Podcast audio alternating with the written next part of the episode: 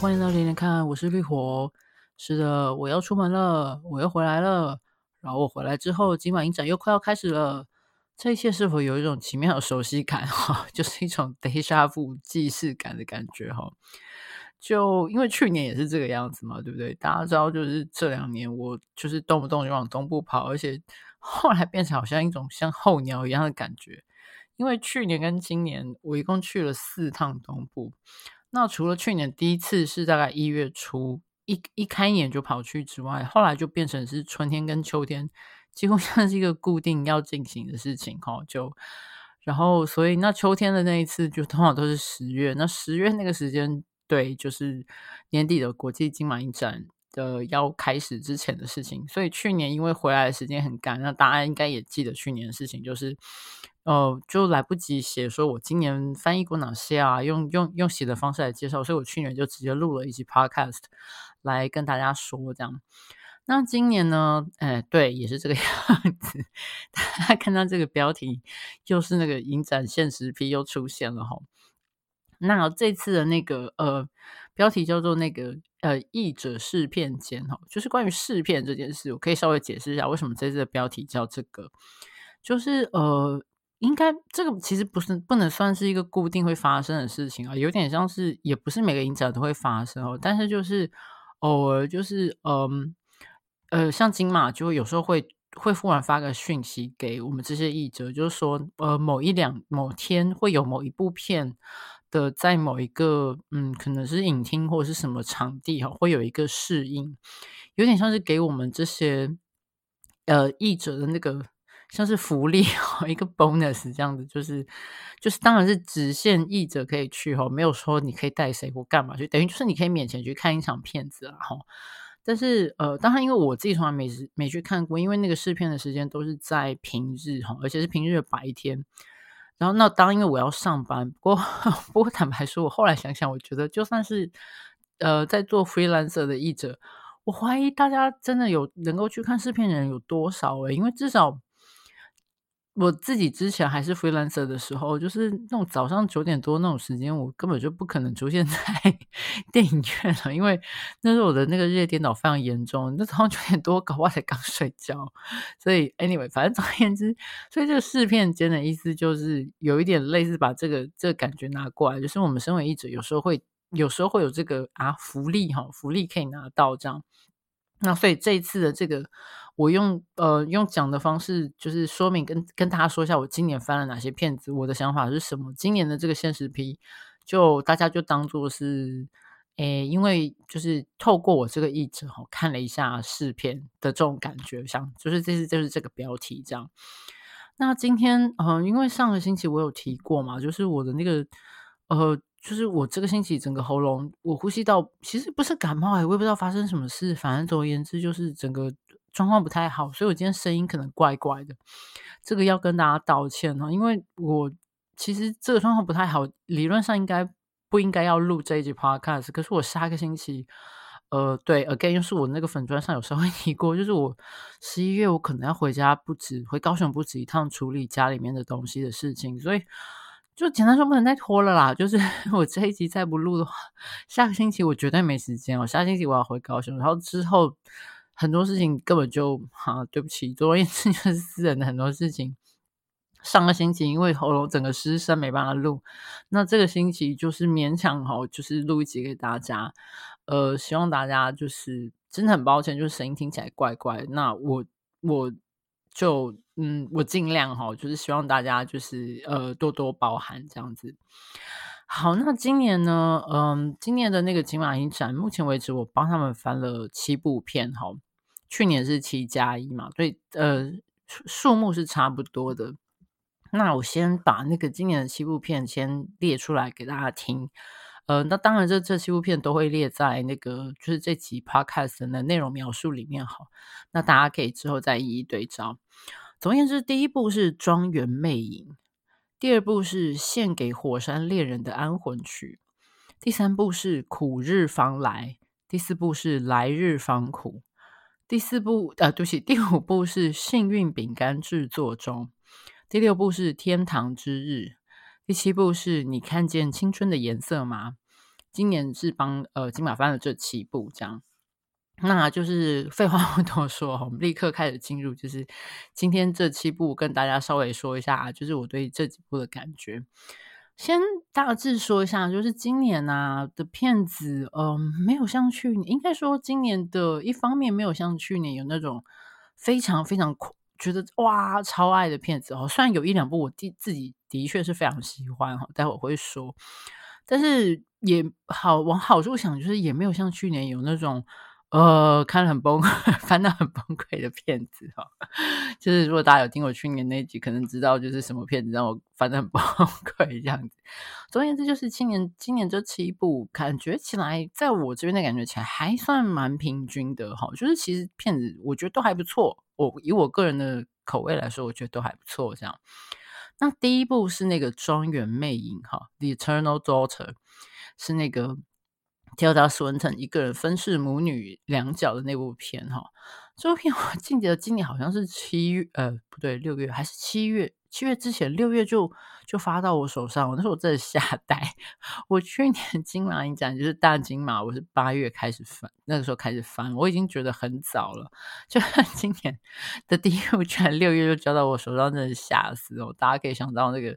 大金马那个工程有多浩大哈，就是七早八早有如果有谈定的片，就赶快开始做这样。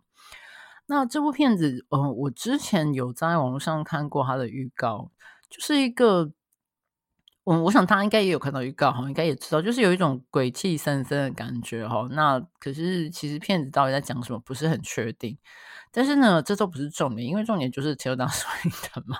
就是看到 Tilda Swinton 就哦眼睛发亮这样。所以当初我会接，其实也是这个原因，就是哦对这部片我知道，然后嗯因为是 Tilda Swinton，所以不管怎么样就先接了再说这样。那嗯，这部片子有一点难解释哈，因为我不想说太多，就是我不想，因为说到太多就很容易牵涉到暴雷这件事。那我大致说一下我的感觉，就是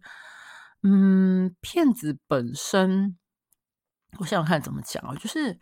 呃，应该这样说，就是我后来发完之后，我就看了一下 IMDB 上面的评论哈，就是。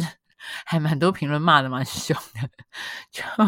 就把这片子骂到好像有点，就是有点，也不知道一文怕他一文不值啊，但是就是有一点好像觉得被被预告骗或干嘛之类的哈，就是那觉得那个预告跟实际片的内容有点好像风，就是落差有一点大。那我后来我想想，我觉得我其实可以理解，就是说那个这些观众的不爽 是不爽在什么？因为其实我觉得那个预告片真的有一点问题哦。就是，嗯，应该说那个预告片的它剪接的方式会让你有，会让这个会让容易让观众对这个片子的风格或者片子内容有一点，嗯，错误的预期嘛，应该类似这种感觉，就是因为那个片子的预告剪起来感觉有一种给你鬼气森森，好像是恐怖惊悚片哈。那在不爆雷的情况下，我只能跟大家说，对，这部片的确不是一个恐怖惊悚片。所以，呃，如果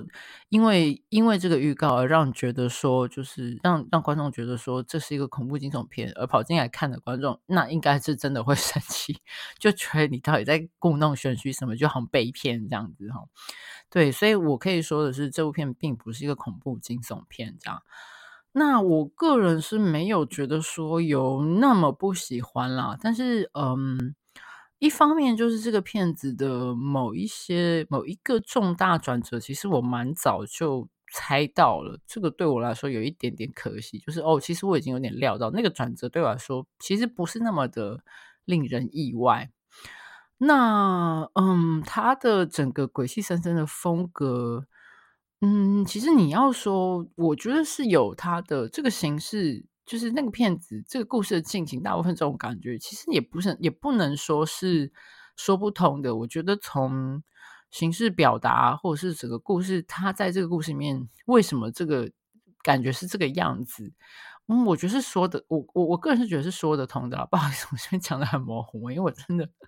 我真的不想讲的太明太明确哦，因为这这是。暴雷这件事，我是个人是觉得非常忌讳的，所以那总而言之就是，但是我也不能说我觉得这部片做到非常成功。那我后来想了一下，我觉得最我大概可以给这部片子本身，我大概一百分的话，我大概可以给它到七十吧，就是没有非常好，也没有到非常差了，但是我没有觉得非常好。可是因为是 Tilda Swinton 的关系，就当场加了十五分，那部片总分变到八十五哈。可是当然就是也不是纯粹就是因为是 Tilda Swinton 脑粉的关系哈，当然就是因为我非常当然也是非常喜欢她，但是。我的意思是说，这部片我觉得他演这对母女，那在这部片的本身是适合的，也是的确是有大的加分效果的，不像那个，诶诶，我忘记那部片叫什么名字啊？就是他跟那个 Idris Elba，就是演那个什么 Thousand Thousand Years of Longing Longing，是不是？就是讲那个神灯精灵之类那部，那部就是那部虽然同样有 Tilda Swinton 哦，虽然也还算他演的也是蛮有趣，可是对我来说，那部片子的 Tilda Swinton 的加分度就只有五。我不知道大家知道意思，就是说，我觉得那部片子的 Tilda Swinton 的那个角色，或者是这个这这这个角色，或是 Tilda Swinton 本身，至于这个剧本的加分度没有那么高。可是，在这部片子里面的 Tilda Swinton，他他一人分饰母女两角的这一部分，的确对这部片子有非常大的加分效果。所以就是，诶，这部片子，我对这部片子的结论就是，我不能说我很推，但是就是说，如果你喜欢 Tilda Swinton，然后也不是抱着这部片是一个恐怖惊悚 片的心情进去看的话，我觉得其实还还还可以哈。就是而且看到最后，其实如果你你看到后来，你大概知道编呃导演要讲什么的话，其实是有些东西是的确还蛮能够触动人的，可是。对，但是这个这个这个触动人的部分就被可能很容易被埋在，就像我刚刚说那个很奇怪，简直很像恐怖片、恐怖惊悚鬼鬼气森森片的那个埋在那个很底下。然后，如果是一依照那个前提来看的的。观众可能就是没有办法 get 到，或者那个其实不是他们想要的重点，然后就会生气。这 所以这我可以理解哈。那当然除了 Tilda Swinton 之外，还有 Tilda Swinton 的狗狗哈，就是就是很明显就是那个狗狗，因为我我是有看到，好像是影展这边有介绍说，就是狗狗会演戏什么之类的。我是因为它，我觉得是因为它跟因为狗狗是跟主人一起在在在演戏嘛。那因为跟主人实在是太熟悉了，所以各种地方。很能够相辅相成，反正就是 狗狗很抢戏。就是如果你喜欢 Tilda Swinton，然后有有机会看到你的偶像跟偶像的狗狗，这是一个还蛮不错的机会。那片子本身我觉得还可以哈，没有到嗯很糟糕或者是特别令人兴奋的地步这样子。好，那这个是呃庄园魅影 Eternal Daughter 这一部分。那第二部片是呃献给火山恋人的安魂曲。The Fire Within，哈，就是河索的一部片子。那这个片子去年呃金马影展有看过那个《火山恋人》这部片的观众，看到这个片子出现在片单的时候，应该都在尖叫了哈，因为呃那个《火山恋人》那部片去年就是。好，家贫如潮嘛。那我自己也有看，我自己也非常喜欢。那如果大家忘记或者是没有看到我去年写的介绍那一篇，我会把那个链接附在那个这集 podcast 内容描述里面。这样，那简单说，这个那个《火山恋人》那部片就是讲那个一对法国的火山学家夫妇，哈，那个那个呃，Maurice 跟那个 Katia 呃 Craft，他们两个姓 Craft 哈。就是这对夫妇的，真是超级疯狂的投入火山，也就是热爱、狂爱火山到那个一个不可思议的地步。那片中有大量，就是用了大量他们，哇，这全世界应该也没有，也没有人像他们这样子拍拍火山，因为实在是完全好像没有在 care 自己死活哈，就是非常非常接近的火山，就拍到了非常多，就是这个这个世界上可能根本没有多少人曾经亲眼目睹的火山壮丽又惊人的景象，这样子。所以，呃，去年那部片基本上就是用，应该基本上就是用 Craft 夫妇他们两个自己拍的东西，然后把它剪接串联成一部，等于是介绍这一对 超级疯狂的火山恋人，哈，名副其实的火山恋人的生平的一个纪录片这样子。那。呃，这是 The Fire Within，呃，其实也是类似的东西，因为绝大多数的素材还是来自那个 Craft 夫妇他们两个自己拍的东西。那当然，何索有他自己的叙述的角度，哈，跟他的他取舍的东西。所以虽然有很多呃片子，呃，就是影影像内容是我们之前哈，如果你看过上一部的话，你有看过的，那但是还是有一些是不太一样的东西。那包括他有。嗯，也不能算是挖到比较，就是上一部讲到的比较是这对夫妇那种超级疯狂，就是投入热热烈投入，就是火山研究那种，真的是超级，嗯，对，我说来说就只能说疯狂，因为我觉得这对夫妇真是超疯狂。那这次有讲到比较多他们两个人之间，比如说。个性的还是有一些不太一样的地方，那或者是说他们在实际上看过了，就是他们投入火山研究，看到了很多火山爆发，他们曾经有过哪些很惊险逃过，呃。就是几乎是就是在最后一秒，好不容易运气很好逃过了火山爆发。因为毕竟火山爆发是一个很难掌握的事情，就比如说这个火山开始有活动了，开始危险了，他们就跑去开始做研究，跑去做记录什么之类的。然后他中间有举出某一个例子，就是他们离开没多久，那个火山岛就爆炸了之类，像这样这种很惊险的故事，或者说他们在另外一个，哎，等一下，因为这边 翻好几个月前，我忽然忘记是哪一个，嗯，是哪一个。哪一个南亚呃不对不起呃南美洲国家，反正就是那次也是一个超级严重的重大的火山火山爆发事故，而且更糟糕的是那次其实是呃那次受灾最严重的那个城镇，其实离火山相对的远，等于说它除了是天灾之外，它也算是某个程度上人祸，因为那个时候并没有针对火山爆发这件事情有比较更完整的，比如说警告，或者是说比如说。呃，这个火山预计这个东西，它这些火山灰、火山泥流，它预计多少多少多少时间之内会抵达到附近的某个城镇什么之类，没有这样子一个预警系统，所以那个并不是在火山爆发的瞬间，那个城镇就被淹埋，而是说有在这个有因为天灾之后的，嗯，没有没有建立一个完整的，就是警报警报体制或者是撤撤离的的制度，这样子造成了一个非常非常严重的死伤。然后，所以就是他们因为这个，因为看到这个事情，然后他在这部片子里面也也也穿插了很多那个时候拍到的一些灾后的那个很震惊、很令人震惊的景象哈。那这个是之前去年那个《火山恋人》没有触及的部分。那总而言之，我讲这件事就是说，他们呃这次这部片也触及到说，因为 Craft 夫妇看到这些事情，他们有点就是有点站出来大声疾呼哈，就是从这个超级悲惨重大的事情，就是。大概就是一整个镇被灭掉了那样子的情况里面，就是开始建立起，就是唤醒世界各国政府或者是救灾对这件事情的重视，开始建立对火山，比如说今天火山爆发了，可能要怎么样去呃发布警报，然后怎么样去撤离，比如说什么范围之内的居民要撤离之类之类的，就是有科学研究的。的以外的，就是他们也对人，他们看到的一些人的人间的事情的一些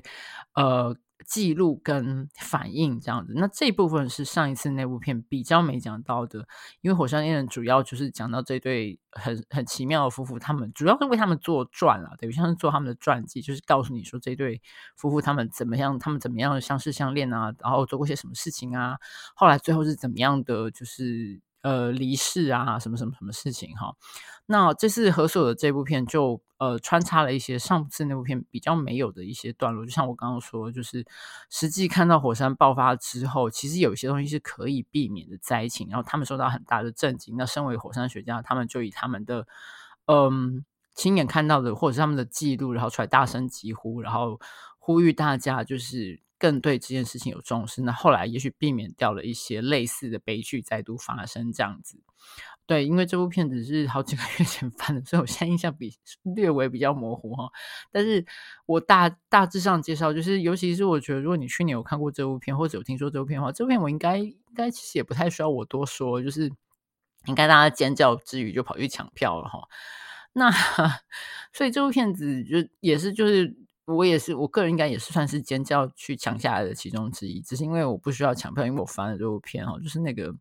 窗口这次给我看到这部片的时候，我当然就是尖叫一声就把那个片子抢下来了，所以就是可以先睹为快看到这一部这样。那我个人有一点点在意的是这部片，我觉得何所他用的配他在用的配乐实在太多了，就是 用到后来我我不知道我听到后来我有点。我也烦哎、就是 他用大量的几乎从头到尾都有音乐，让我觉得其实我觉得那个音乐是多的，尤其是像 Kraft 夫妇他们他们拍到的影像，其实很多都是非常震撼的，不管是就是火山爆发本身的景象，或者是说灾后的一些嗯呃一些灾区的那种，不要说惨状哈，就是很多状很多画面都是其实本身就有很大的的震撼力跟冲击力的。其实我觉得根本不需要那些很夸张的、很激烈的。音乐在那边有时候会让我觉得画蛇添足，而且你知道，翻译到后来，我甚至开始觉得好吵，就是一定要用这种音乐嘛，一定要用很夸张，而且几乎都是歌剧哈。我个人对歌剧没有什么偏见，但是我的意思，他从头到尾感觉上都是一直在那边用很什么激昂的啊，然后哦在那边唱唱唱，然后很激烈，然后就是一直在那边。搞到后来，就是你那个那个情绪是一直维持在同一个调性哈，那个强度跟调性是一样的，真的让人觉得很疲乏。然后我看我看到后来是觉得很吵，就是我觉得那个配乐，你不能让影像自己自己说话嘛。就是我有点想要，就是抓住何所肩膀摇晃他，就是你有你的你有你的旁白了哈，然后也有这些非常精彩、非常珍贵的画面了，可以。其实有些地方不需要再加这么多音乐，我真的觉得太多了，好吵这样子。那这是这部片，然后呃，献给火山恋人的安魂曲，就是其实还算蛮呃，虽然还算蛮，应该说是蛮直截了当、容易理解的一个，也蛮符合片子本身。的一个片名哈，虽然那个时候就是我有跟窗口开玩笑，就是我交稿的时候，我跟他开玩笑说，这片好像应该叫《火山孝子》哈，或《火山孝女》这样子。就是如果你知道那个 Craft 的这对夫妇对火山那种疯狂投入，我觉得《火山孝子》好像是一个还蛮适合的片名哈。但当然了，这是开玩笑，不可能真用这个名字。对，但是心情上他们是真的名副其实的哈，literally 是那个火山孝子这样。对。那以上就是那个献给火山恋人的安魂曲这部片。那接下来两部片有一点，这是很特殊哈，因为这部片算是，诶，就是呃，就是那个呃，Bad Living 跟 Living Bad 这两部哈，苦日方来和来日方苦，我觉得这个中文片名翻的还蛮巧妙这样子。那他这部片子有点像是，嗯，对吧？这两部片哈，它是呃一个葡萄牙导演的作品。它有点算是一个，我在想，要不要用这样子的一个比喻？因为这个比喻在这个现代几乎好像已经是，几乎是已经不不不太能够适用、不太能够成立的比喻，就是说一个唱片的 A 面、B 面，或者是录音带的 B 面跟 A 面跟 B 面哈。因为毕竟这个年代已经几乎没有人在听唱片，那录音带当然是差不基本上已经消失了哈。那所以我不太清楚用呃黑胶。好啦，黑胶唱片也许还是有些人大概有概念哈，但是总而言之，就是这个片子它这两部片基本上它就是一个很难，当然本身还算是一个独立的作品，可是我觉得就是他们两个基本上算是一个。很难把他们完全独立看待的片子，你可以独立的看，可是两个加在一起看的话，那个效果会强烈非常非常多，是一个一加一不但大于二，甚至一加一有可能达到五的那样子一个程度的一两两部片两部作品这样，所以窗口那时候发翻也是一口气就是两部都给我了这样，那嗯。简单的说，就是说，呃，这部片的背景是在一个就是葡萄牙的某个海滨的度假胜地的一个像是那种 boutique hotel 哈，就是那种小型比较走精致路线的一个一个旅馆。那后来看到他那个那个 credit 就是那个呃，就是最后工作人员的那个名单的时候，看起来他们确实是在一个旅馆在那边实地拍摄这样子。那 Bad Living 就是呃，诶，来，诶，等一下，我看一下，苦日方来还是来日方苦，我搞不清楚。哦，Bad Living 是苦日方来哈，就是 Bad Living 这部分，呃，我是从 Bad Living 开始做哈，因为我不太知道说应该先从哪一步开始，我就用个最基本的方法，就是按照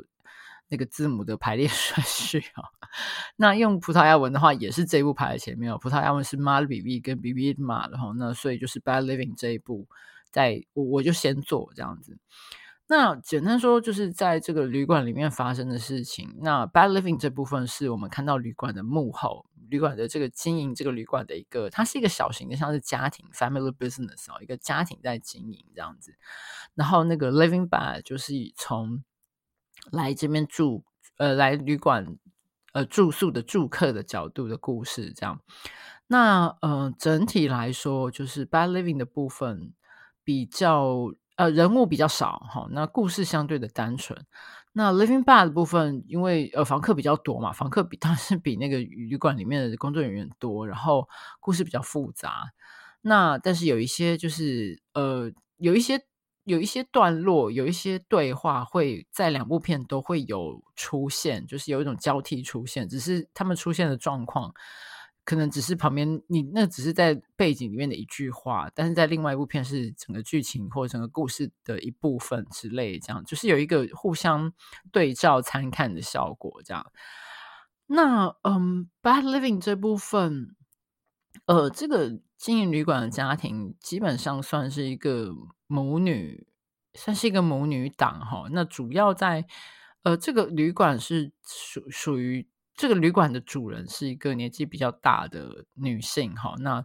然后这个主要的经营者就是这个骗子的介绍到，呃，在这个影展的那个骗子简介里面讲到那个毕业达哈毕业达的这个这个女子这样子，然后骗子一开始我们有看到她的女儿，就是被她妈妈，就是她的这个这个旅馆的业主哈业业主就是把她的把她的孙女，就是这个。啊，简单说就是母女母 孙孙祖孙母女三代的故事哦，这样讲好复杂，越讲越混乱。那我要说的是，这个故事里面其实总而言之就是母女的一家人哈，那包括其中就是有别大的妹妹哈，这总而言之就是故事围绕着别大别大妈妈、别大女儿、别大妹妹，还有她的那个算是她的亲戚吗？是表算是表表妹之类的哈，就是这一群女人在这个这个。旅馆背后的经营，当然，我觉得这个部分首先有一点，有一点不太可思议，因为我们看到剧情里面，就是他们这少少的几个人，同时要做整个旅馆大大小小的事情，从那个什么，包括那个主厨还要来打扫房间之类的哈，我觉得这个基本上不太可能啦。但是，嗯，就是我们身为就知道这是一个，呃，就是看过就说这个设定基本上是不太写实的哈。但是总而言之，这个旅馆的经营背后团队就只有这几个人，那。他们的母女关系其实都非常的纠结和痛苦，就是就然后再加上那个 Living Bad，就是另外一部哈，就是这就是在那个房客那一部分的那一部，其实也是处理到很多非常纠结，甚至几乎可以说是恶性的那种母女关系哈。然后看看看到后来，其实会有一种想要跟导演说，嗯。你还好吗？这样子，这样子反复重复的描写，这样子很纠结的母女关系，这个绝对跟我不知道个人的经验或者是关注是有关的吧。虽然说这个导演是男性哦，但是这里面，然后这里面描写通通都是对，几乎全部都是母女关系哦。男人几乎是身为父亲的男人。对，是缺席的。我们没有看到任何一个身为父亲的男人。那在房客那部分有几个男性的角色，但他们通通不是以就是父，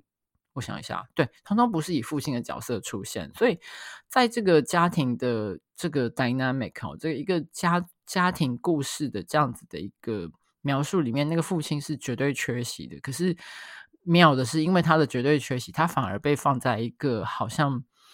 比较受喜爱、受敬仰，或者是比较被怀想的一个角色哦。那母女之间的关系，真的都是各式各样的纠结跟啊，看了好，其实还蛮难过。就是那些母女之间的关系，真的都好好好像刺猬一样，彼此刺伤哈，或者是说把对方推开，或者是就是就是。嗯，对，我也不会说，就看了还还蛮难受这样子。可是我我又觉得有意思的是，好像也是在那个影展的介绍里面，还是哦，好像还是那个，就是前两天有贴的，就是那个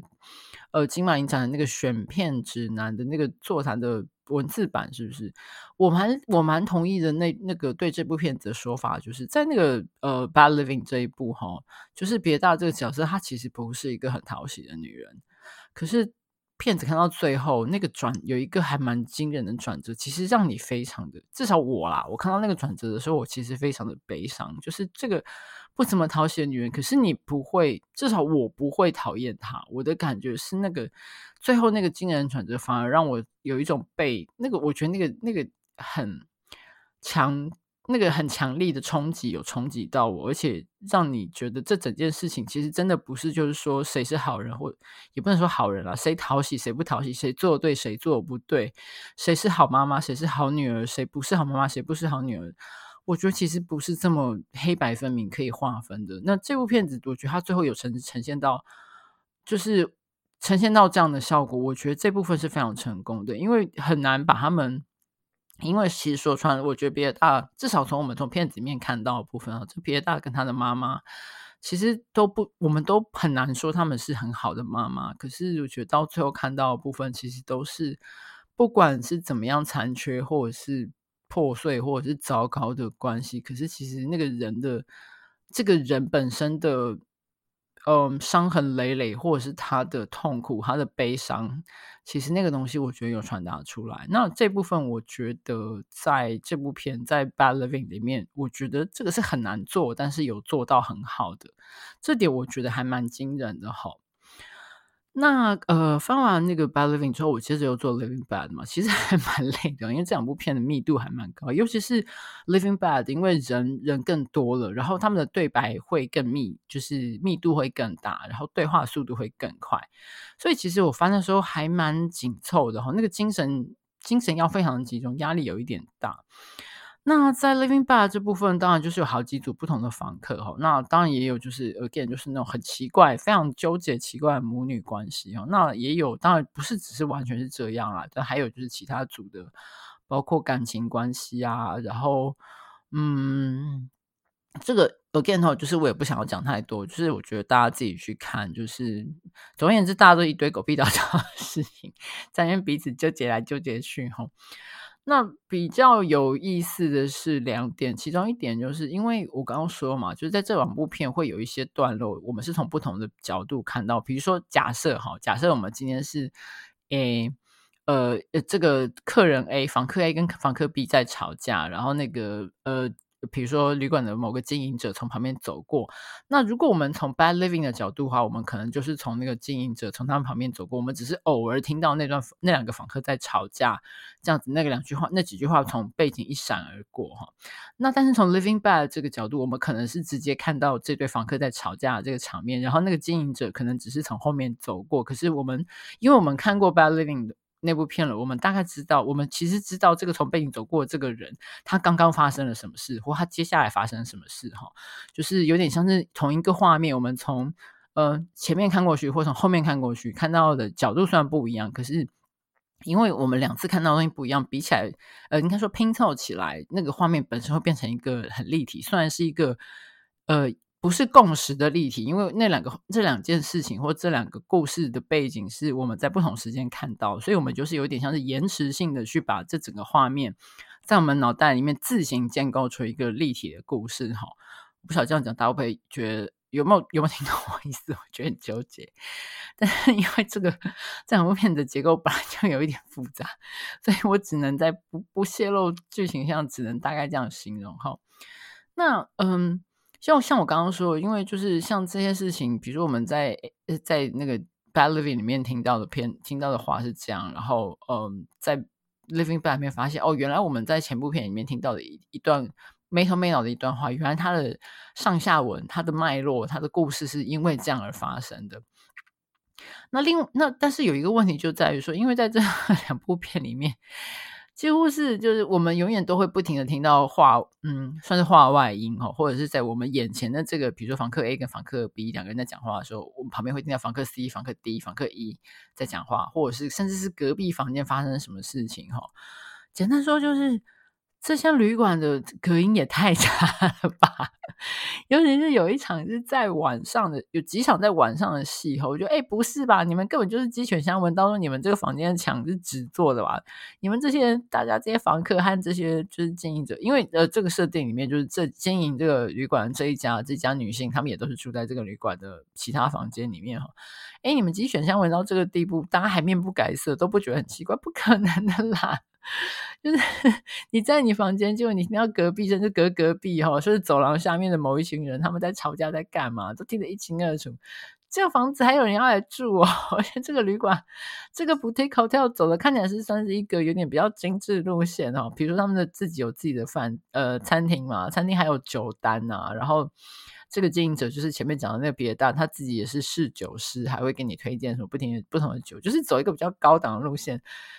那个房房间隔音简直跟隔了一张卫生纸差不多，所以这个这部分我在反映的时候觉得有一点好笑，就是这个实在是太不写实了。虽然我知道是就是推进剧情的需要，可是有时候会觉得这个这个机选项文到有点夸张的地步。你们这房间的隔间哈，那个墙壁有跟没有一样，这样。有一点点好笑，有点想要吐槽这个导演这样。那另外就是，嗯，身为译者的部分，我觉得这部片子这两部片子的翻译有一点有趣哦。首先是因为我刚刚说那个节奏有点快，那我有想尽办法记，就是把那个，因为之前有稍微呃，之前某一集有稍微跟大家聊过，就是那个字幕的翻译、字数的限制啊、格式的限制啊。但是因为嗯。有一些句子实在是字太多，就是再怎么省，还是没有办法把它省到，就是想办法把它挤到同一行。但是因为他们对话速度又很快，所以我不知道最后影展方这一次会怎么调整它哈。那也许会很快的闪，我不知道这会不会有些句子会很快的闪过，或者是说难得出现，就是有两行，因为现在呃的影响中文字幕是一行嘛，不像英文字幕有时候会是两行出现这样子。那这部分翻译比较有一点困难，因为就是讲话速度太快，或者是很多人的话彼此就是会重复哈，会重叠在一起。我跟你讲话的时候，旁边的人也在讲话，就是那个。可是有时候这些对话都是有都是有一定重要性的，你好像也不能省略掉。只是虽然我跟你讲话，旁边的人讲话，虽然他们不是在画面正中间，可是其实他们讲的话也还蛮重要，好像也不能就翻译呃省略不翻译这样子。所以这部分有一点点困扰。那其次另外一个有趣的点是我注意到说，呃，因为像前面讲说，就是比如说，因为同样的一段情节，会用很不同的角度，比如说从呃访客自己的角度，或者是旁边的人看到的角度，或者是从经营者哈，就是呃旅馆经营者的这个角度，就是同一个场景会看到不止一次、两次，甚至三次。那呃，我翻译的过程会注意到一件事，就是很明显，这些看似是发生、看似是同样情节的段落，他们用了不止一个 take。就是我的意思，就是说，因为比如说，同样是，比如说，假设同样是我，我跟你为了哈，假设我随便举个例子，假设我们今天为我跟你为了我们点到的食物在吵架哈，吵的也许是同样一件事情，可是你在。不同的场景看到的这两个人吵同一件事情的时候，他们两个用的台词会微微有点不同。那这就看得出来，虽然是同样这一段情节，可是在不同的段落用的那个 take，就是他们拍了不止一次，可能最后剪下来用在不同段落的地方也是不同的 take。然后也许那个导演有跟演员说，让他们稍微自由发挥一下，因为他们有时候讲的句子会有一点微微的落差，不是说那个台词每一个字都是分毫不差的这样子。那这一部分有点有趣的是，为什么我说有趣？就是因为虽然看起来很类似的剧情，哈，很类似的句子，可是因为他们的他们的对白并不是完完全全的一样。那我看到英文的译者，我那时候我翻译的话，我觉得跟那个英文译者有一种。心灵相通的感觉，就是如果今天我很偷懒哈，比如说类似的情节、类似的场景，虽然说它用词是微微不一样，其实你可以 copy。如果你是一个懒惰的译者，就啊，反正这两件、这这几个场景是同一，其实讲的是同一件事哈，那我就把它 copy and paste，就是句子就一模一样的句子贴上去就好了。可是因为它。原文讲的不是完完全全一模一样的句子，所以那个英文的翻译它也没有用完完全全一样的句子去翻译，并不是把那个 copy paste 拿过来，而是每一次都重新翻译一次。那我感受到这个英文译者的用心之后，我自己的中文字幕也是做了调整，就是说，虽然就像我刚刚重重复说的，就是这段情节可能在好几个不同的地方都出现，很明显是同一件事，可是呃演员们讲的台词有一些落差，有一些不太一样的地方的话。我的句子也会做调整，就不是这些句子简单的就是 copy and paste paste，就是一模一样的东西用出来。那翻译到这部分的时候，我甚至还有头回去看，就是我我我可能这个我很龟毛吧，就是同样假设这个句子跟，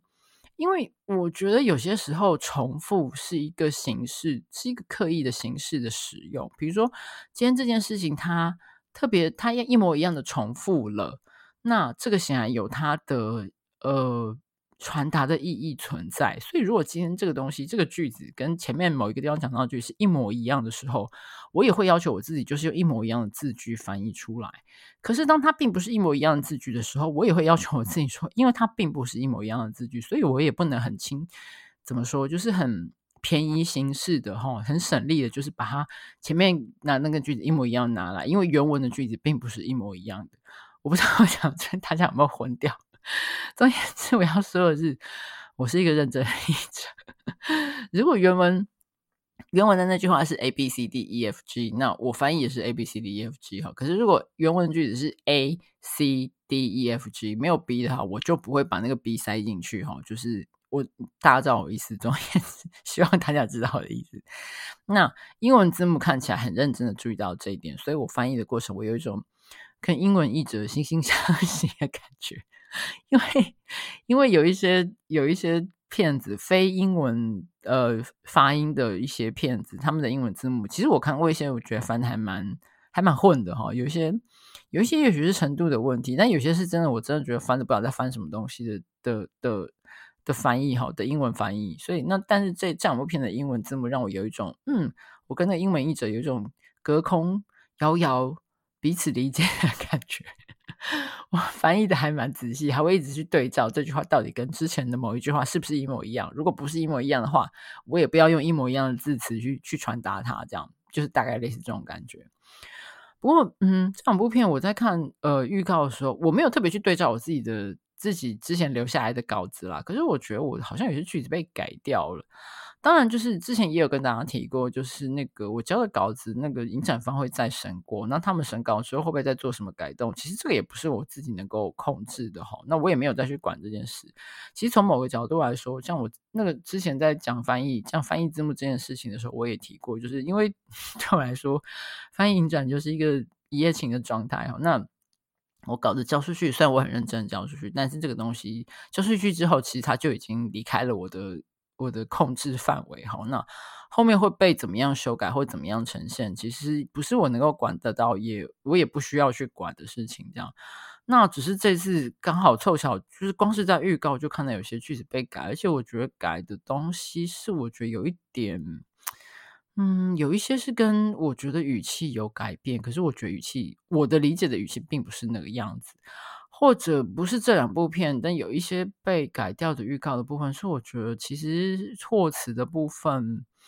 嗯，我自己会觉得可以再商榷哈。那总而言之啦，但是话说回来，因为之前其他我翻过片子，我也没有再进戏院去看，所以到底被改成什么，有没有被改过，或被改成什么样，其实我也不知道。只是这次刚好在预告里面看到有些东西被改，就有一点，嗯。就刚好看到吧，这样子，那我只能说就是对，反正到时候，嗯，我只能说就是这两部片我还翻得蛮认真，然后其实我还蛮，我觉得整体来说，嗯，它可能不是一个看了会很 轻松愉快、很舒坦的片子哦，可是我确实可以感觉到这两部片他们两个加在一起的那个威力，它感觉像是真的就像是一个。嗯，对，又想我又回到那个不知道有什么其他比喻可以用的状况，就是一个唱片的 A 面 B 面，一个录音带 A 面 B 面，那个那个两个的加成效果是非常大的。那嗯，Bad Living 的部分，就像我刚刚说，因为它是一个范围比较小哈，就是就是在那个经营这个旅馆这一家女性，刚开始看其实会觉得那个有一种。看着有一种幽闭恐惧的感觉，因为范围很小，就很闷。可是当我看过《Living Bad》之后，再回来再回想前面那个《Bad Living》，我搞不好会觉得我我反而比较喜欢《Bad Living》那一部哈。就是我不太会说，就是呃，《Living Bad》里面的人物很多，然后剧情更复杂，然后呃，整体来说你可以说没有比较没那么闷哈。可是嗯，某个程度上就是但对照两个彼此加成之后，两个都。变得更好看之后，我再回想起来，我我个人反而会觉得，嗯，《Bad Living》这部会更更应该说更难拍好，但是他拍的相当的好，这点我觉得还蛮厉害的，这样。哦，然后哦对，然后这部片子里面也有一只狗，那个狗也是最后看到那个 credit 因为那个 credit 有打出狗狗的名字，甚至有包括那，我记得好像包括狗狗的姓，所以看得出来他是那个就是演那个比尔大这个这个演员他自己养的狗，所以大概可以有点可以理解，因为那个狗狗在这个片子里面跟这个演员也是看起来就是嗯，不能说很有默契啊，就是因为，因为它就是它的主人嘛，所以这只狗出现在这个片子里面的地方看起来还蛮自然的哈，可以这样说。总而言之，因为前面那个 Eternal Daughter，我们看到那个 Tilda Swinton 的的狗哈，然后现在我们又看到这部片子里面的狗狗，就顺带一提哈，就是名副其实的鸡犬升天这样子。因为因为主人是主角，所以你也跟着，刚好这部片子有狗狗的角色，所以你也跟着跑来演戏，也就得到了这个狗狗的角色这样。有点有趣，而且而且对这两只狗的名字，对应该都是片外他们自己的名字哦，因为毕竟这样主人叫它才会有反应这样。然后对这个大概就是那个呃呃呃 Bad Living 哦跟 Living Bad 就是苦日方来跟来日方苦这两部片子的部分这样。那下一部片子是幸运饼干制作中哈，原文片名是 Fremont。这个 Fremont 是一个呃美国的地名哈，在加州看起来是一个小镇吧。那这个是那个片中主角他住的地方。呃，那个影展的简介我记得好像有写到哈，就是这个片子的主角是一个还蛮年轻的阿富汗女生。那她简单说就是在美军那个时候还在阿富汗的时候，她是美军，她到美军基地做过英文翻译这样子。那那个时候，后来美军等于就是突然间说走就走，就是撤撤撤离阿富汗之后，很多当时就是帮他们做翻译啊，或者是帮他们在美军基地做事啊，或干嘛干嘛。简单说就是，诶，跟美军呃合作过的阿富汗人哈，很多后来就被视为就是你知道就是奸奸细啊，就是那种叛叛叛国叛国贼啊之类的。很多人后来其实有遇害，很惨这样子。那像这个女主角，她自己算是比较运气好，就是那个时候有跟着美军一起被撤撤离回来。其实，呃，像这个当时当时在帮美军做翻译的，不只是不只是在阿富汗哦，在很多就是美军有参与到当地战争跟冲突的地方的当地的翻译，其实很多人都曾经或是后来。正在面临这样的问题。我记得美国的媒体，甚至包括像那个 John Oliver 的那个 Last Week Tonight，好像都有讲过这件事。就是在呃世界各地，就是尤其是有战争的地方，帮美军做翻译的当地人，后来通常都状况都还蛮糟的。就是美军有点把他们用完就丢掉，因为反正他们也不是美军的正式编制嘛，所以美军后来离开了，也就离拍拍屁股走人了。很多这些翻译就就留在当地，可是他们留在当地常常就被。被报复，或者是被被 target 后就被被被盯上，后来可能就被死、被杀或干嘛。只有少数运气比较好的人可以被一起撤离回来。那我记得那时候就是美美国的报道有点像是说，其实美美国政府或美军其实要对这些人有点要负起责任哈，不能就是把人家用完，然后你们走人了之后，这些人在原地就在当地就很倒霉之类的。所以，因为有过类似，我之前看过类似的报道，所以看到这个 Fremont 这个女生，大概就知道是一个什么样的呃背景哈。那但是呃，这部片子本身并没有触及到这一部分，只是我们知道说，这个女生之前是在呃阿富汗，她在她还人还在阿富汗的时候，她是帮在美军基地帮美军做翻译这样子。呃，然后他现在到了美国嘛，那我们看到他的工作就是在呃一家那个做那个幸运饼干的工厂里面做事这样，然后他有另外一个看起来跟他比较好的朋友，是一个当地的白人哈，一个一个白人女性这样。嗯，片子本身是一个比较轻盈的轻盈的调性哈，你可以说算是一种冷冷调的喜剧哈。那呃，画面是黑白的嘛，大家看预告也会知道，所以是一个走一个比较冷静的，有一点。嗯，你可以说文青风，冷静文青风的冷调的小品的感觉，这样子。嗯，我觉得片子还算有趣，可是有一个问题是在于说，我会觉得这个这个片子这个问题其实也不是只是这部片子本身哈，因为很多类似像那种在美国片也好，或者是什么，总而言之就是主角或者是演员本身，他不是母英文不是他的母语的时候。我觉得那个台词都会让我觉得很很不自然，哈。所谓的不自然，并不是说，当然就是他们有口音这件事情本身都没有什么太大问题。尤其像这部片子的这个女生，这个主角 Donia 哈，她反正她就是阿富汗人，知道吗？她讲英文当然不可能讲到非常的流利，这个东西都没有什么问题。可是我的问题是在于说，像这样子，英文不是他们母语的角色或是演员，他们讲的英文的句子，通常。不是通常，应该全部都还是就是非常符合文法哈，除非是那种很故意恶搞的角色，讲一些故意很破碎，但是基本上很少发现这样的例子。通常都是他可能有很重的口音，可是他的句子，呃，通常都是非常符合文法的。然后简单说，就是那个句子看起来就是一个呃剧本写出来的句子，它就是照着背出来，嗯。我要说的就是，比如说今天好，今天她是一个呃英文还蛮不错的阿富汗女生，可是她讲出来的话不会不可能每一个句子都符合文法，每个句子都非常的完整，一定就是我们日常对话都是这个样子的，不可能每个句子都就是我不知道大家知道意思，就是都是一就发音口有口音这件事不算的话，每一个句子都是非常符合文法、非常正确的句子，这个本身就听起来就非常的不自然哈。那再加上，因为那些句子感觉让我有一种，就是是剧本写好的句子，然后有些稍微一长，句子稍微一长，那个演员念到后来，你就会觉得那个句子本身很有点不自然。我不知道大家能不能理解我意思，但是就是听到后来就会觉得，我宁愿他就是用，嗯，当然你也不能要求说剧演员要用一个自己不熟悉的的句子去 improvise 哦，去继续现场发挥。可是我觉得你。如果你背光是背一个剧本的句子，然后又不是那个句子，让我觉得跟就简单说，就是我不觉得像是这个人物自己说出来的话，就是那个并不是因为他有口音而已，而是这个句子他实在是文法太正确了。然后，可是这个演员自己讲出来的时候又不是那么顺，反而你就会很清楚的感觉到他是在背台词。我的意思是这样，对，而没有任何比如说停顿，或者是呃迟疑，或者是重讲，就是那种 backtrack，或者是来来回回倒倒带的感觉，因为因为太符合文法了，因为句子太太正常了，然后因为好像很顺，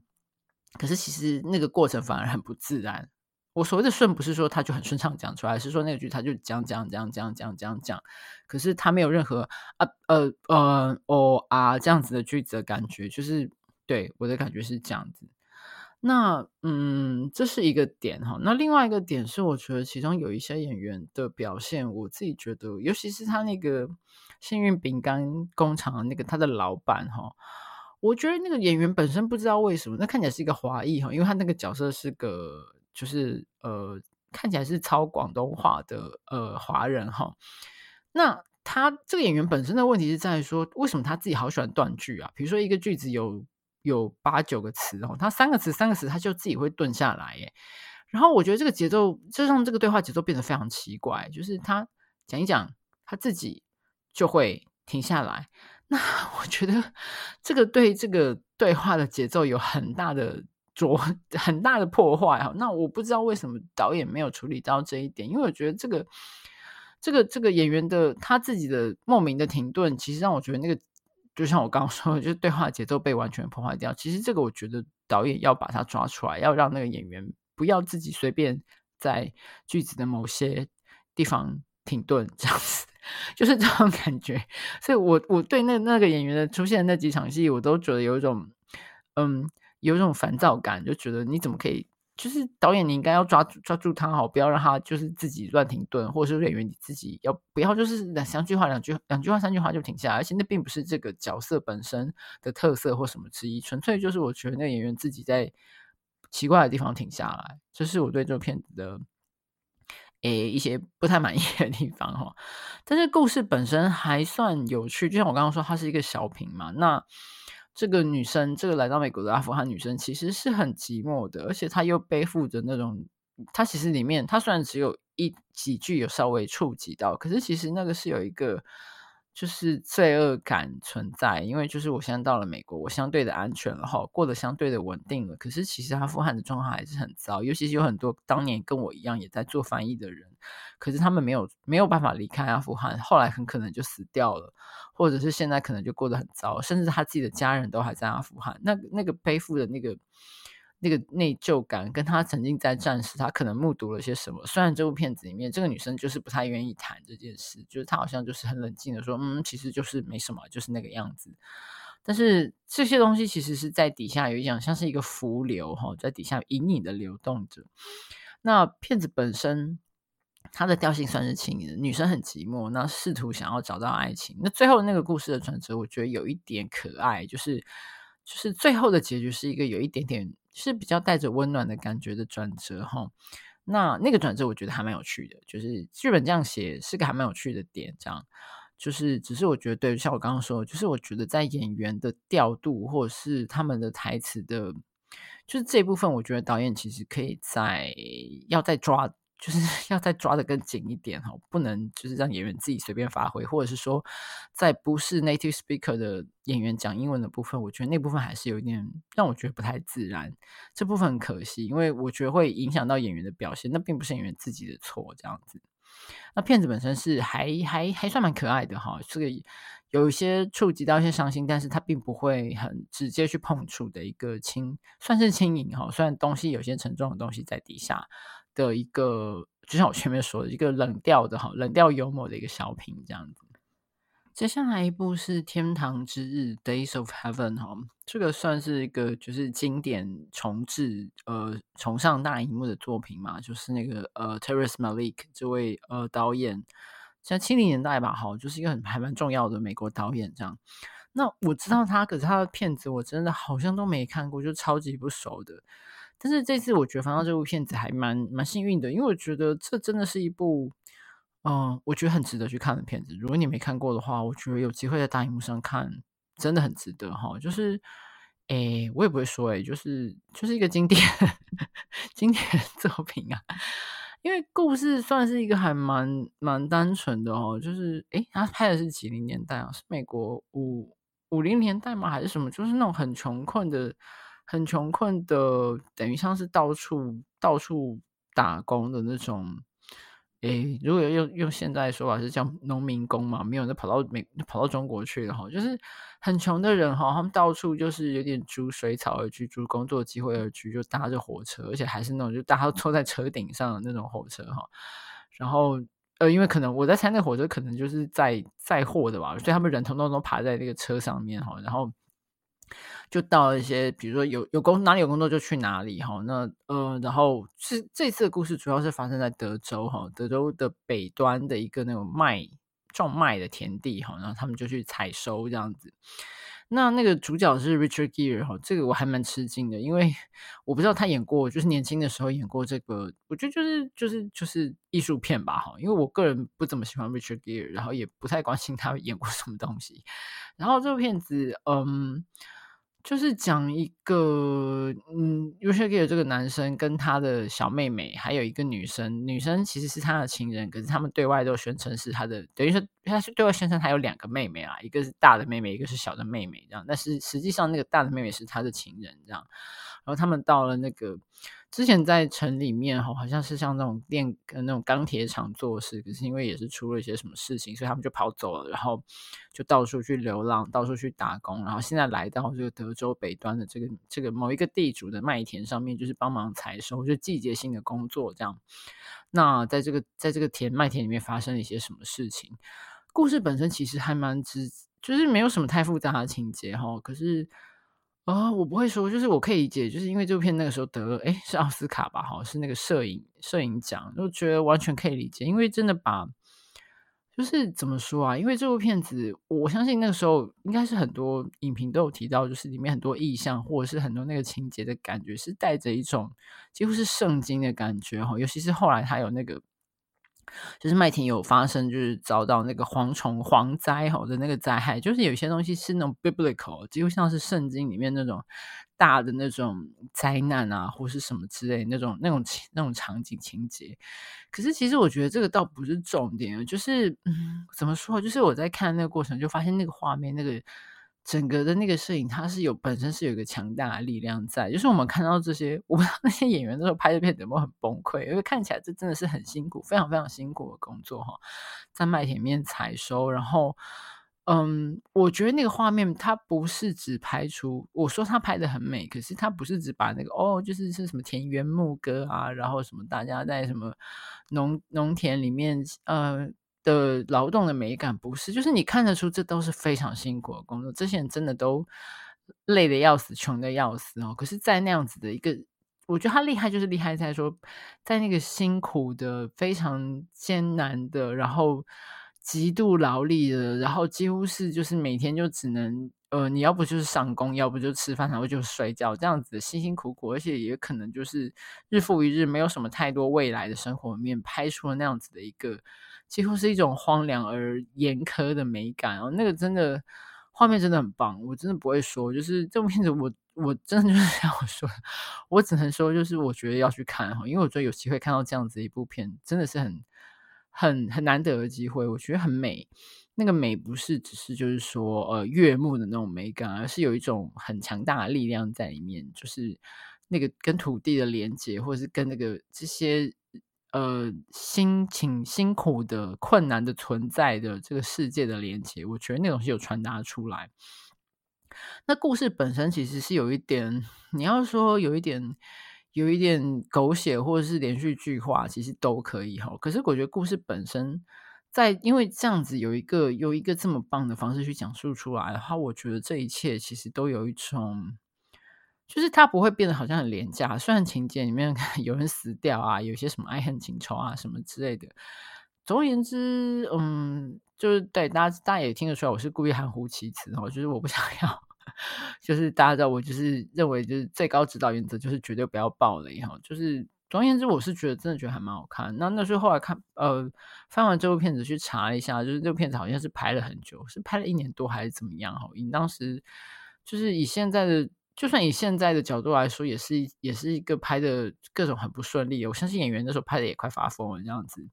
然后因为片子怎么样把他们那时候又。导演又卡关了，不晓得怎么样，因为拍了一些零碎的片段，不知道怎么样把它统整成一个故事，然后最后才是想到，就是说有那个 Richard Gere 的小妹妹哈，比较年轻的一个小女生的旁白来串起整个故事。那我觉得这个旁白也非常的出色哦。首先，这个女生，这个小女生，他在片子里面看起来，我猜要十一二岁吧，可是他的声音是一个相当低沉，甚至比较，甚至很成熟到说。我我几乎觉得他带着一种烟嗓的感觉哦，一个比较低沉的小女生的声音这样，然后他用了一些比较口语的，嗯，非常简单的，不是有什么华丽辞藻的的的的句子在讲事情哈，那这个让那个整体的效果变得非常的强烈，而不是说什么一个稚嫩的声音或者是什么，嗯呃无辜清纯的天真视角，就比较不是那样，而是一种 有一点几乎像是一个。嗯，有点像是一个淡漠的第三者，虽然他不是完全的是淡漠，因为其实这个这个小女生本身，她当然跟这整个故事是有关系的，因为毕竟那是她的哥哥，跟她哥哥，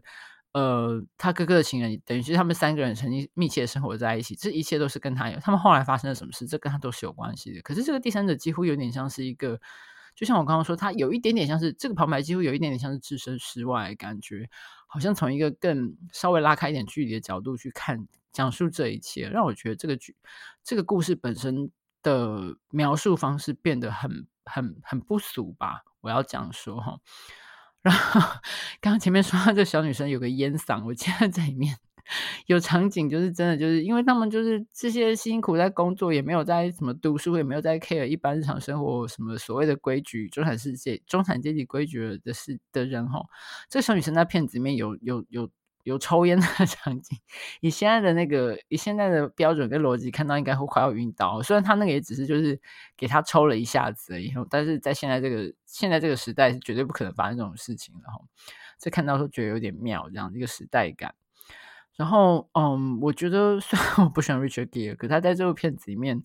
的表现，我觉得还蛮称职的哈。那那个演他情人的那个女生我不认识，可是我觉得非常适合那个角色。然后另外一个主要的角色就是那个这个麦田的这个地主哈，是那个剧作家，诶，他是他是剧作家吧？但他自己也是演员哈，就是 Sam Shepard。就是我觉得大家表现都不错。那后来比较吃惊的是，就是我后来去查一下相关资料，就是 Richard Gere 这个角色本来最早好像是有要找，是说找要 Pacino 还是谁啊？但是后来被拒绝哈。然后中间一度其实已经敲定要找那个 John Travolta 来演，已经决定要他了。然后女主角就是那个诶 Carrie Fisher 哈，就是那个呃星星际大战里面的莉亚公主哈。但是后来好像是因为 John Travolta 的那个档期实在排不开哈，所以就临时换角。那因此影响到女主角也被换，因为那个好像就是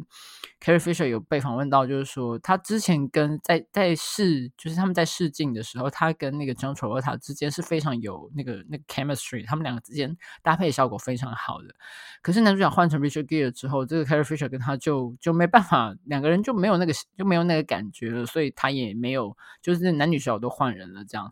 我只是顺带一提，因为 我还蛮难想象。就是 那个 John Travolta 跟 Carrie Fisher 在这个片子里面，我相信如果他们两个来演，应该也是不错啦。只是因为目前为止的这个成品，我觉得这这几个演员都还蛮感觉理所当然的出现在片中哦，所以就是有点觉得有点惊人，就是哇，原本在另外一个平行宇宙可能会是这一对主角，觉得有一点有趣这样子。好，那这个是关于那个呃《Days of Heaven》这部分哈，就是我我觉得我能讲的很少，因为我首先我对这个导演的了解不够多，那这个片子也很难，就是我我觉得就是我身为一个没有什么太大了解的人，我不想讲太多，但是从但是我觉得是一部很蛮值得去看的片子。如果你没看过，就像我也没看过，这次看到就觉得哇有赚到哈。那如果你有买到票，可以在大荧幕上看到的话，我觉得应该会是一个还蛮棒的。蛮棒的经验，这样子，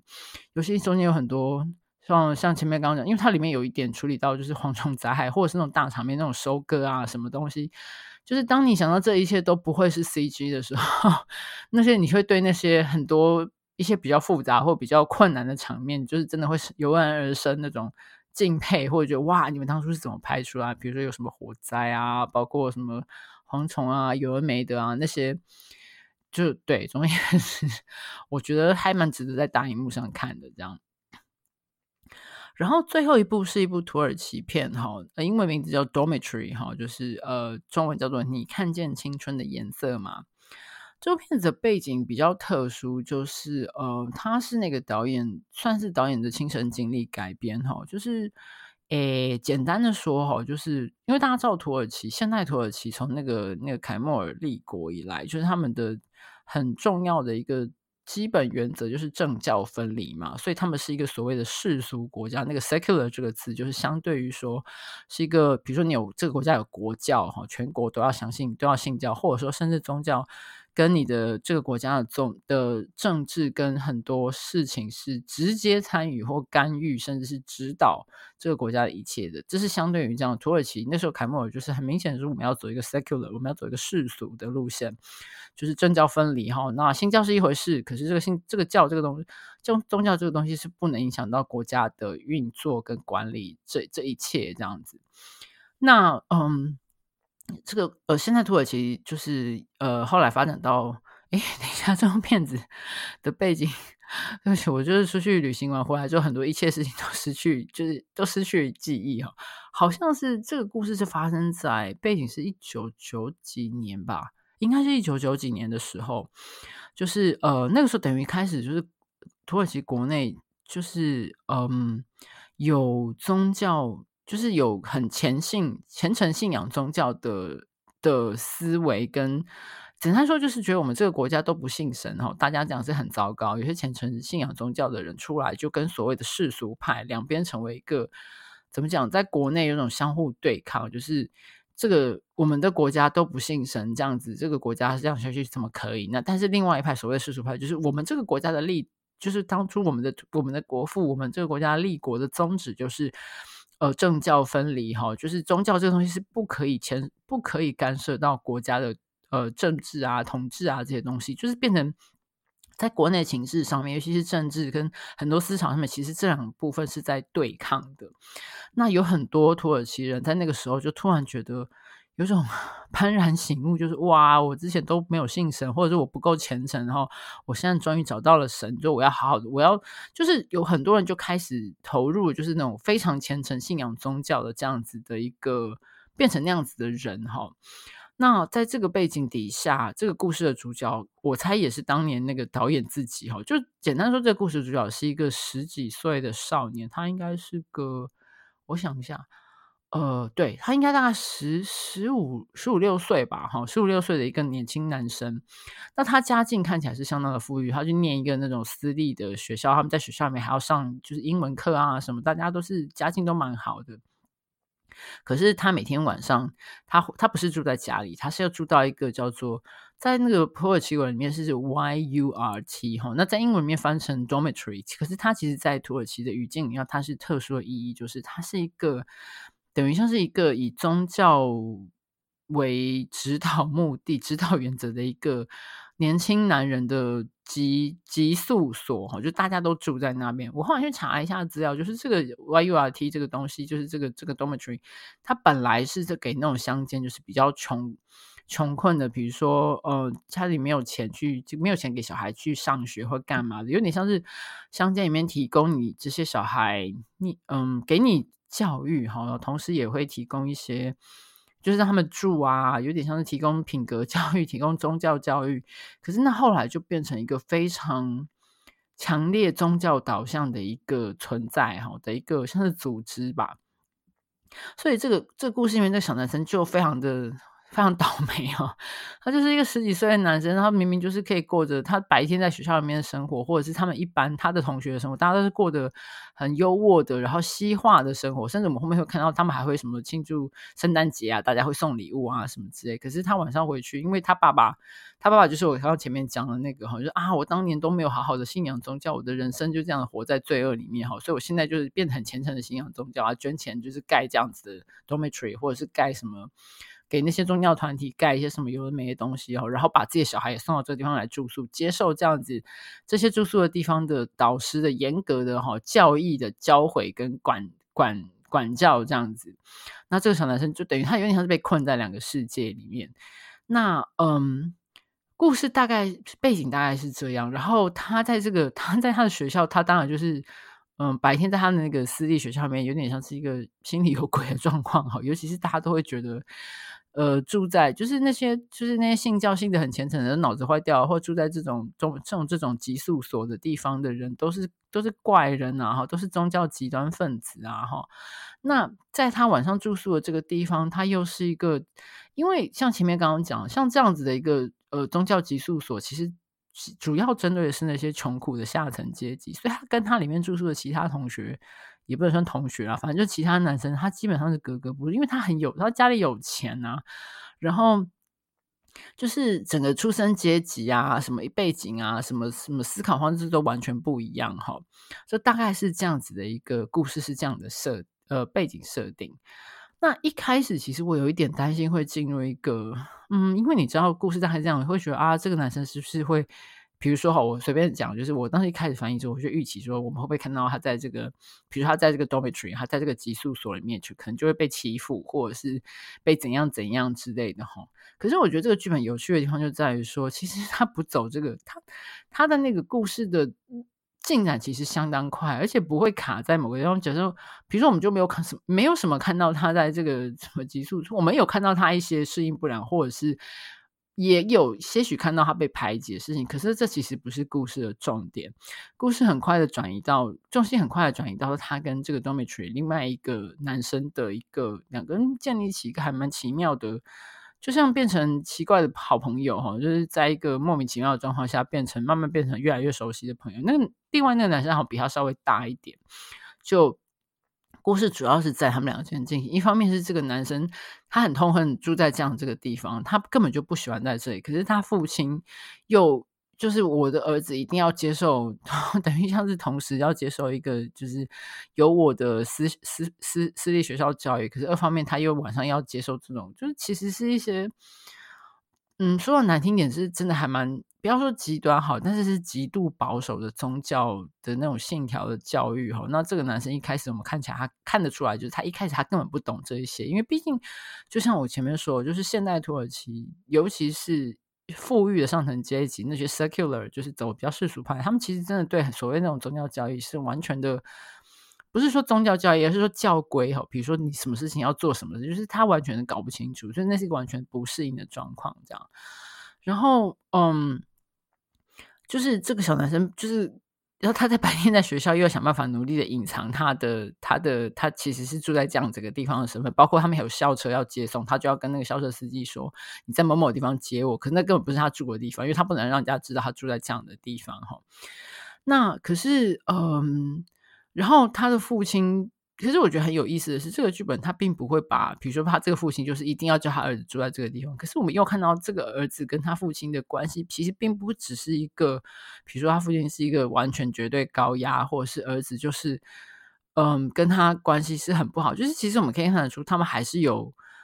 可以理解这个，就是看得出这对父子之间是有感情的。爸爸也是真心的为儿子好，那这就可以，这就。比较能够合理的解释说，为什么这个儿子虽然很讨厌住在这个地方，而且他也想尽办法要反抗，想要离开住在这样子一个寄宿所，可是他也另外一个地方，另外一个层面来说，他也愿意去怎么说，也不能说取悦他的父亲，就是他可以，他可以，就是被他父亲说，我真的都是为你好，他好像也可以理解，就是说爸爸，我我好像在某个程度上要让爸爸感到高兴或什么之类，就是我觉得。我觉得这个剧本就是厉害在这里，而不是说，比如说那个爸爸就是绝对的高压权威哈，无情的父权节的的角色。虽然他有这样子的成分在，可是他跟他儿子之间的感情，一些细节其实是有传达出来的。那不是说就是爸爸就是一个绝对的大坏蛋哈，或者片子里面比较绝比较接近讨人厌的角色，大概就是这个住宿所的某一个某一个非常权威高压的老师哈，就是他们里面的。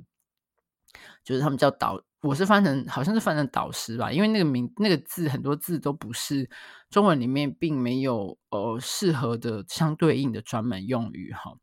而跟也是在我在翻译这这这部片的同的时候，我就意识到说，比如说相对于同样是就是呃外来的宗教，比如说呃中文里面，因为像呃基督教的传统相对来说更长更长久也更。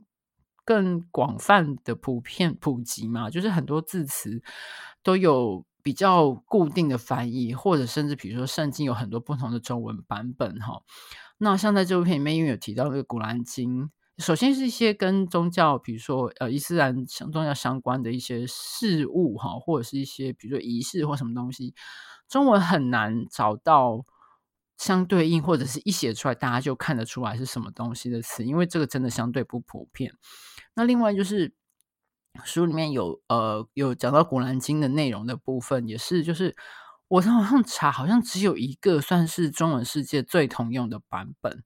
那那它是简体版，只是就是把它转成繁体。那目前为止查到是说大概就是那一个版本。这个其实我还蛮吃惊的，就是。对，相对于呃，相对于比如说基督教之类的宗教，就是像像像伊斯兰这样子的东西，在中文里面其实很多很多东西是都是我们不熟悉的，所以翻译起来那个难度会比较高。就算我查到这个词哈，我大概知道它是什么，可是也没有办法用一个中文字就是讲出来后，大家就知道是什么之类，所以这部分有一点点困难。那我不太确定说。到时候审稿有没有有没有做任何改变，或者说最后传达出来有没有办法让呃我设法写了，希望可以让观众看得懂。那我不晓得大家能不能能够 get 到多少，就是另外一个问题哈。那总而言之，就是这个故事，我觉得哦，顺带一提，这是我这一次七部里面我最喜欢的一部哈。首先就是我刚刚说，我觉得这个导演他的。剧本应该说某个程度上不落俗套哈，在你以为会看到某些俗套的情节发展的的的同时，其实它的进展相当快，而且会往一些你其实没有想到的方向去前进。然后其次是天哪，这个男生小男生演的超好，演的真的超好。除了这个男主角哈跟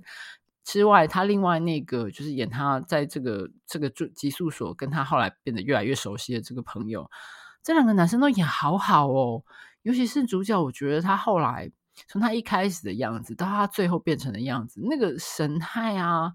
就是哇，我觉得简直是判若 两人哦。然后跟他对手戏的这个演他的朋友的这个也是，我觉得两个人都演得超级好的，这简直是就是就是以色列超超强少年组哦。那时候我看完就跟那个我翻完之后稿子回给窗口的时候，我就跟他说哇，这超强的以色列少年组，就是这两个人真的是很棒，这样。然后，嗯，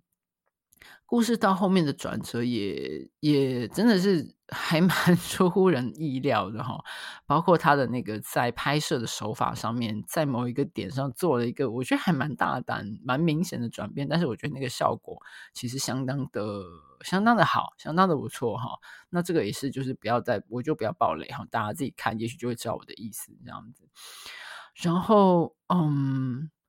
最后应该是说，我觉得这个故事它其实没并没有一个，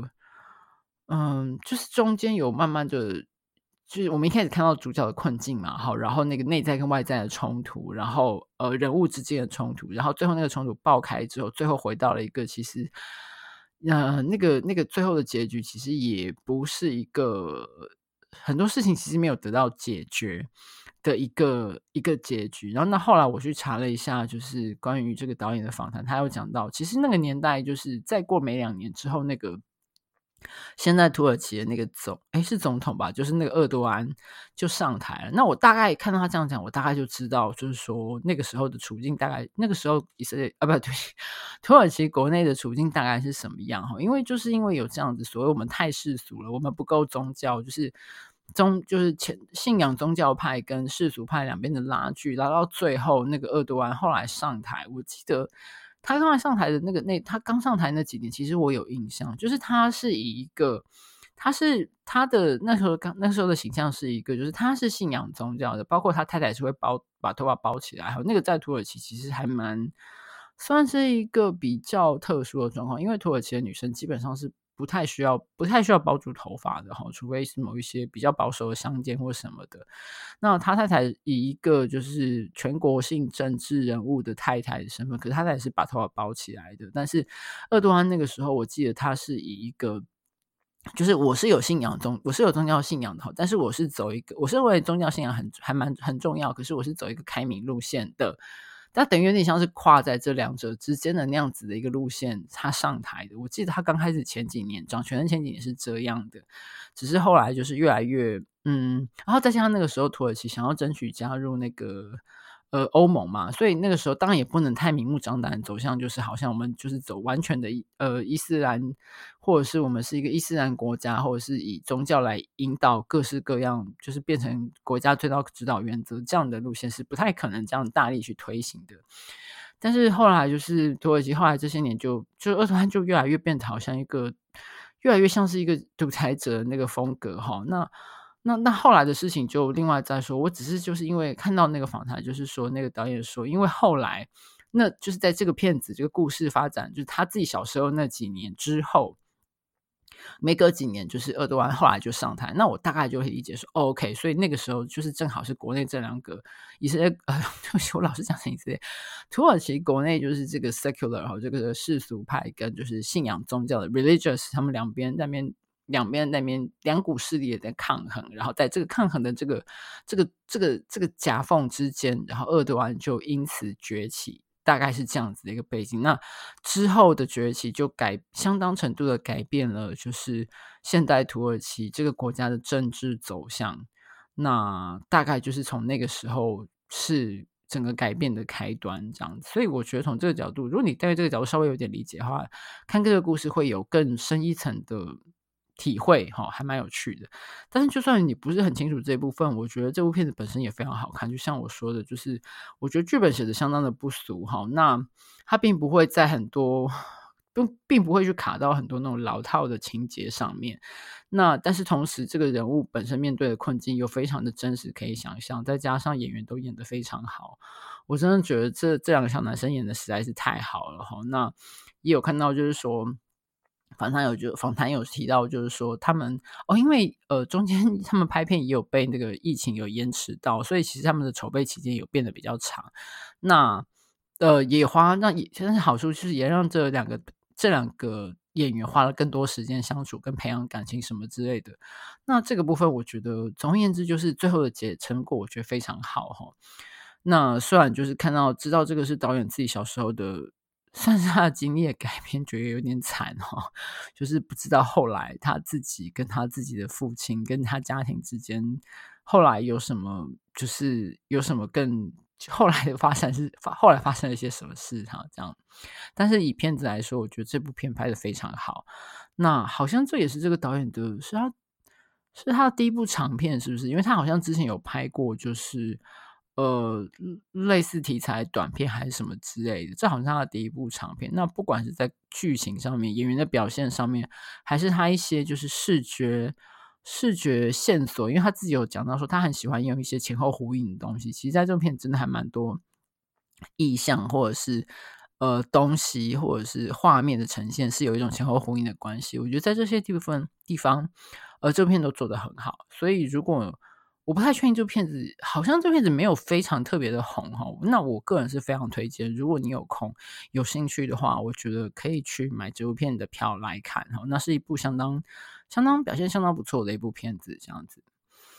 好，那这以上就是今年的呃金马影展呃我翻译的七部片哈。那嗯，今年的整年翻下来也是算了一下，大概也是跟去年一样，就是整年一共翻了十七部哈。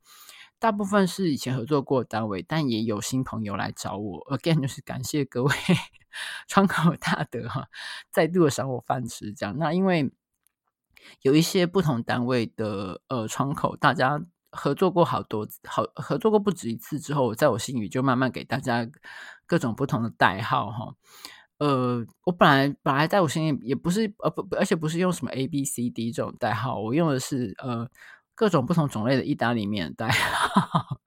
就我在心里想说，哦，这个某某面大大今天给了我什么片子，另外那个某某面大大今年给了我什么片子哈。对，就是这点在我心里觉得有点有趣啊！没有见面的这几位窗口，你们在我心目中都是某一种特定的意大利面，这样。然后，嗯，不是金马的部分，比如说今年我帮呃北影翻了几部片哈。那北影的那位大大，因为去年我好像诶是去年吧，就是我帮他翻过呃某一部，应该是。秘鲁是秘鲁还是玻利维亚的片子？总而言之，就是那个时候英文的字幕有一些问题哈。那我还有把它抓出来，因为那个原西班牙文的部分，我可以有看到字幕，可以抓出那个对照对照出错误来。我有跟他讲，那可能他印象就变得很深刻。所以他今年发翻的几部片，通通都是西班牙文片给我哈，但是是不同的南美洲不同国家的西班牙文片。其实这部分我觉得还蛮。还蛮获益良多的，因为其实我当然我知道，就是南美洲不同国家的口音各自有所不同哈，但是有一些差异大到我还蛮吃惊的。像我今年做了一部呃阿根廷片，那个阿根廷片的口音，就是我知道他们的他们的呃文法或什么很多，其实他们本来就有一个有一些很有名的跟其他国家不太不太一样的特殊用法，可是那部片的那个口音有些地方大到就让我觉得。这真的是西班牙文吗？有些听不太懂哦，这我还蛮意外，所以我觉得这也是一个机会，就是就是可以接触到不同的西班牙文的片子。这在我虽然就是我还是主要以英文的脚本来做翻译哈，但是这一部分我觉得还蛮获益良多的这样子。然后今年也翻了今年的金马经典经典影展，我也翻嘛，那个骑士道司机哈，翻了几部印象都非常深刻的片子，包括那个。那个杀人影片哈，翻完简直是就是一直在哭哭哈，就是那片子好可怕，就是对我只能就是哭哭，好可怕，这个真是好惊人的片子哦，有吓到诶，真的吓到我这样子，就是拍的超好，可是那个那个那个那个要说杀伤力嘛，那个力道真强到就是我拍完就只会呃呃哭哭哭哭这样子哈，